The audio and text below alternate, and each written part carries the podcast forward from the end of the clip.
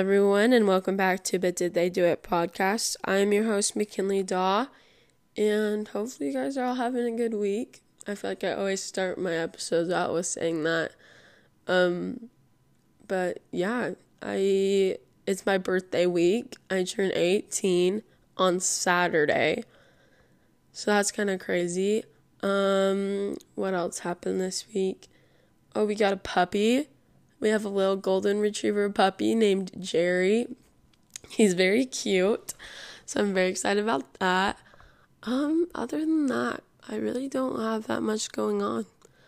Um, so let's just hop right into the episode today. So today we're going to be talking about the Shawndell Anderson case. Um, I had never heard of this case before. Um, I'm sure a lot of you probably haven't either. Um, it happened in Syracuse, New York in 2017. So, not like super long ago, like some cases that we talk about. But, so I'm just going to read straight from Shawndell Anderson's obituary um, so that we can get more of a sense about who he was as a person. It's pretty short, but I'm going to read it anyways. So it says Shawndell M. Anderson, 30 of Watertown, formerly of Syracuse, passed away suddenly on Saturday. Born in Syracuse, Shawndell was employed by employed with Byrne Dairy and attended Palm Beach Gardens. He is survived by his companion Tiffany Brantley, son Kamir Anderson, father Alan Harper, sisters Sakona and Sharnika Anderson, Tessa Dewberry, Pamela Monet, and Larquisha Harper, brothers Troy Troydell Anderson, Marcus and Alshon Harper, and his grandparents LaWard and Patricia Harper, and a host of aunts, uncles, and cousins and friends.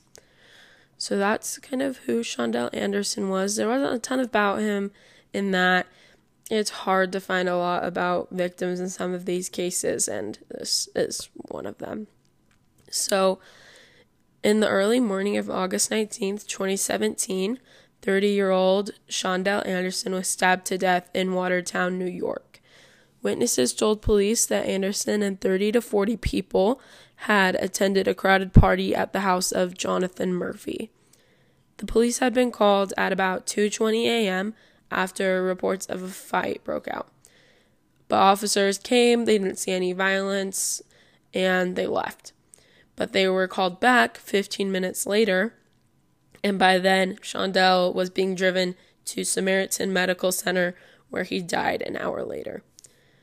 Shawndell had fought with several people during the party, including 34 year old Christopher Swen, who was arrested on August 20th, 2017, at a motel near Syracuse, about 70 miles away. Video footage from a car wash outside of Watertown showed Swen placing clothes in the business's dumpster.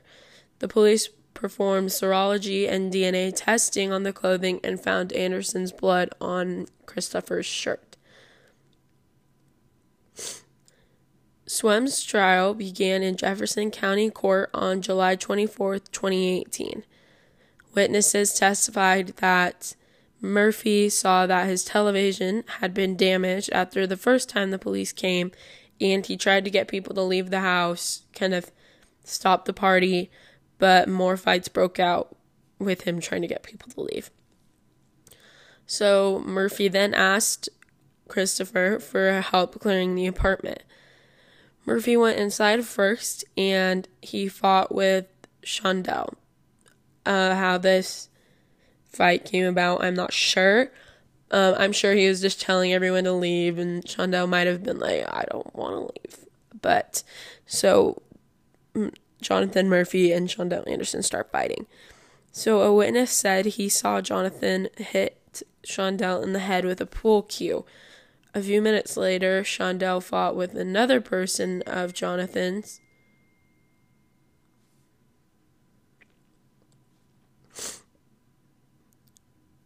A few minutes later, Anderson fought with another.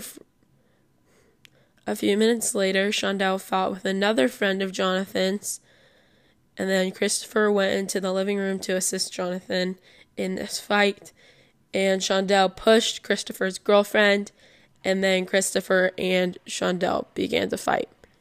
So none of the state's witnesses saw, like physically saw Christopher stab Shawndell. In this crowded party, no one saw Christopher stab Shawndell. But several testified that they saw Christopher punch Shawndell in the chest.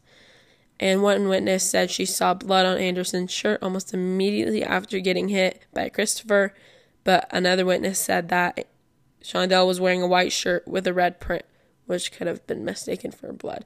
So there's lots of overlapping testimony here, right? Like, no one saw a knife. No one saw a knife. The the story kind of is I saw him punch him in the chest and then there was blood on his chest. And so he must have stabbed him. But then other people are saying, yo, he's wearing a white shirt with a red print. That could have easily been mistaken for blood if you didn't see him beforehand. Kind of weird. I really don't know what to believe. But the witnesses also testified that they didn't see a weapon in Christopher's hand, and no blood was found in the living room where Christopher and Shawndell fought. So after this altercation, Shawndell and other guests left through the apartment's long hallway and some witnesses testified that they heard what sounded like another fight in that area. Jonathan also testified that someone other than Christopher handed him a folding knife which he hid behind the stove. Mm, that's weird. So, Dr. Robert Stoppacher, the chief medical examiner at, at the Onondaga County Medical Examiner's Office, performed Anderson's autopsy. He testified that the deepest of Shawndell's five stab wounds was 4.8 inches, which meant that the blade would have to be at least that long. The knife behind the stove was too short. In addition, Stoppacher said that four of the wounds were consistent with a single edged blade, such as a steak knife, while one appeared to be more similar to a double edged blade, like that of a dagger. John Hallett, Christopher's attorney, used this evidence to suggest that Shawndell had been stabbed with two different types of weapons. Corey Jones, a friend of Christopher's, testified that he told Christopher about Shawndell's death at about 9 a.m. on August 19th, 2017, and Jones said that Christopher sunk upon hearing that news, like he was sad. Jones also testified that Christopher acknowledged the fight with Anderson and told Jones that he had a knife with him, but that he didn't know what happened to the weapon.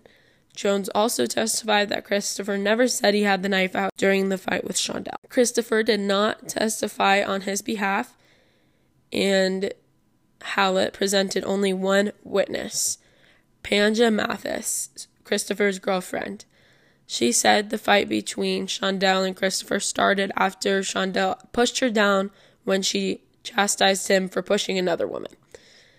So they're saying that the fight broke out because Shawndell pushed Christopher's girlfriend after she was kind of like getting mad at him for pushing another woman. So the jury convicted Christopher on July 31st, 2018, of murder in the second degree, assault in the first degree, and assault in the second degree, criminal possession of a weapon in the third degree, and tampering with physical evidence. He received a sentence of 24 years to life in prison. And that's a lot. That's a lot of, lot of uh, charges murder in the second degree, assault in the first degree, assault in the second degree, criminal possession of a weapon, and tampering with physical evidence. Jeez. So Christopher appealed his conviction, arguing that he was convicted based on insufficient evidence and that Judge Kim Marshowitz had improperly failed to give the jury an instruction about the circumstantial nature of the state's case. Initially, the appeal noted the prosecution had requested the circumstantial evidence charge. Hallett agreed, but then the prosecution reversed course and said no instruction was needed because there was both direct and circumstantial evidence. Judge Marshowitz agreed, ruling that Christopher's attendance at the party was direct evidence, eliminating the need for special charging instruction. Jeez. So they're just saying that like the fact that he was at the party is enough. That's kind of crazy. But okay. So, none of the witnesses who observed the defendant fighting with the victim observed anything in the defendant's hand during the altercation, and no blood was discovered in the room which d- the defendant and the victim engaged in their altercation. This is what the court is saying. So, all of the evidence at trial required the jury to infer that the defendant was the perpetrator who had the knife and that he used that knife to stab the victim. We thus conclude that a circumstantial evidence instruction was warranted. Yeah, it's. Yeah. So, Christopher posted bond and was released from prison on June 5th, 2020. So, this is all like not that like long ago, right? Like his retrial just began. So it's just saying that his retrial began on May 4th, 2022. So I'm sure they had a bunch of delays because of COVID and all that fun stuff. But kind of crazy. So it says that his retrial began on May 4th, 2022 in Jefferson County Court and the state's case was still insanely circumstantial. They only really had evidence that he was at the party and that he got in a fight. But other than that, nothing really, nothing else. They don't really have anything else. But Christopher's lawyer had additional evidence favoring him.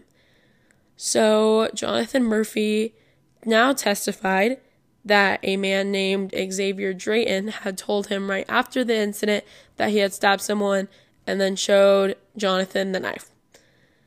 So Xavier testified and denied any involvement with Shawndell's death. A Watertown police officer testified that he knew about this interaction between Xavier and Jonathan, but never followed up with an interview of Xavier. Which, if you hear a story like that, you'd think you'd be like, well, we should probably follow up on that. Why is no one following up?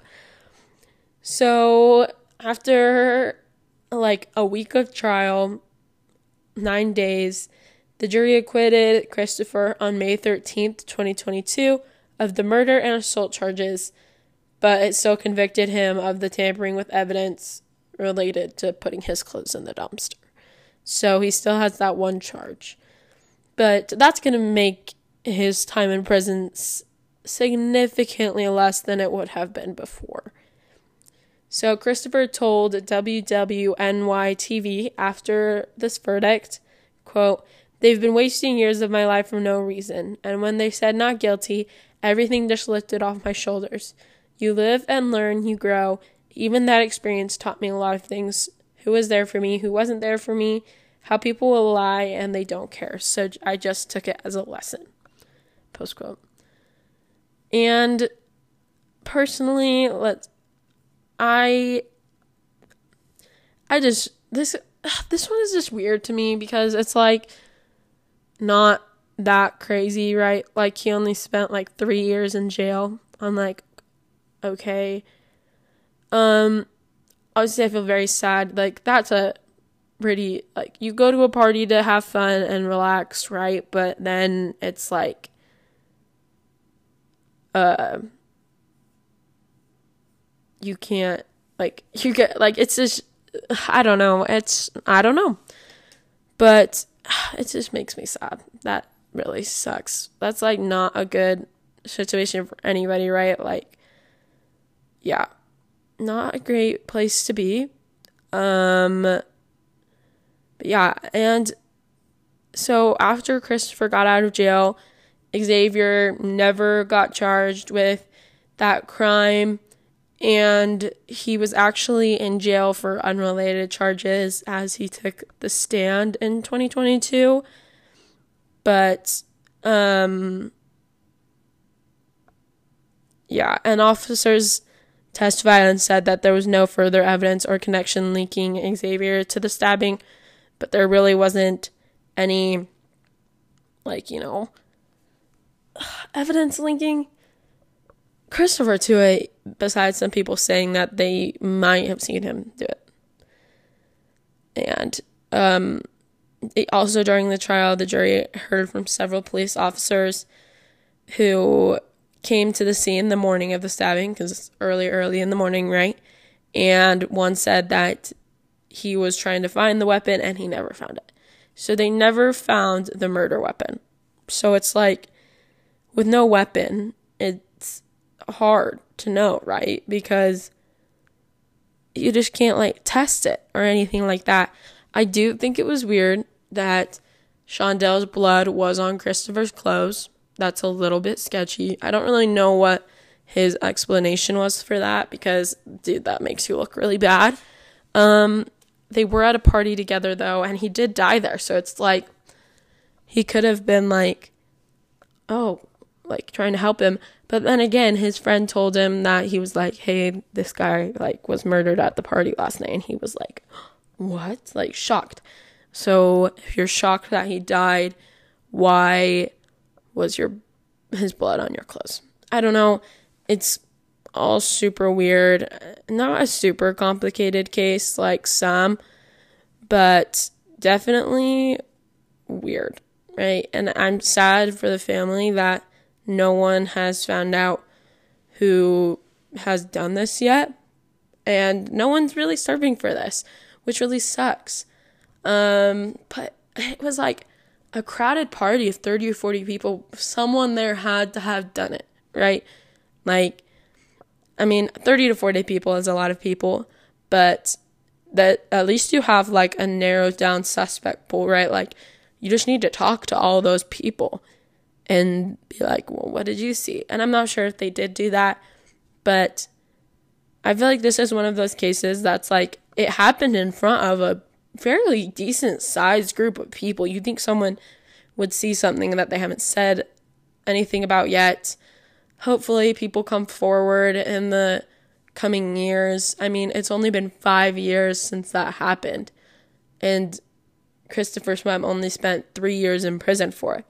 So, which three years in prison, any amount of years in prison for something you didn't do is a lot. But compared to others, it's a pretty minuscule time. But I just hope they figure out who did it. I mean, it shouldn't be that hard. But yeah, that's the Shawndell Anderson case. Um, sorry, this is a bit of a shorter episode. It's definitely just like one of those stories that's not super long, you know. But I hope you guys enjoyed it. Um, and I will be back with you guys next week with another episode. So make sure to stay tuned for that. And don't forget to follow us on Instagram and TikTok. It's at But Did They Do It Pod for both. And I'll talk to you guys next week. Bye, guys.